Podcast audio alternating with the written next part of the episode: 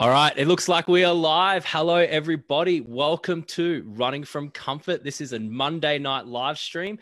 Tonight, I am joined by Raf. He is broadcasting to us live from Facebook jail. You can see his cells looking nice there. Raf, how are you doing, man? How's it going, Zach? Yeah, I'm doing amazing. Uh, thanks for bringing me on the show.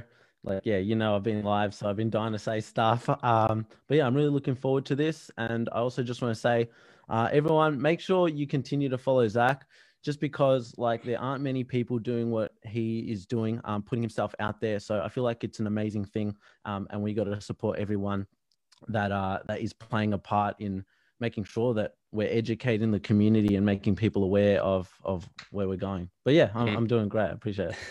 That's good, man. And yeah, no, these are times where, especially now, you know, we cannot trust the media and we have to actually, you know, go out there and I guess either become the media ourselves or help elevate those that are actually out there putting out good information. So that is something that is extremely important.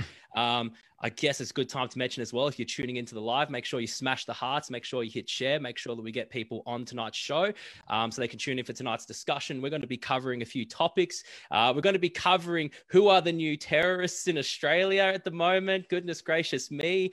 Times are getting controversial. They're really making it hard to speak and have a voice at the moment. But look, before we get stuck into it, just because I know that we're going to have some people tuning into the show, either now live or later on, that are from the US and the UK, where I've got some more followers as well.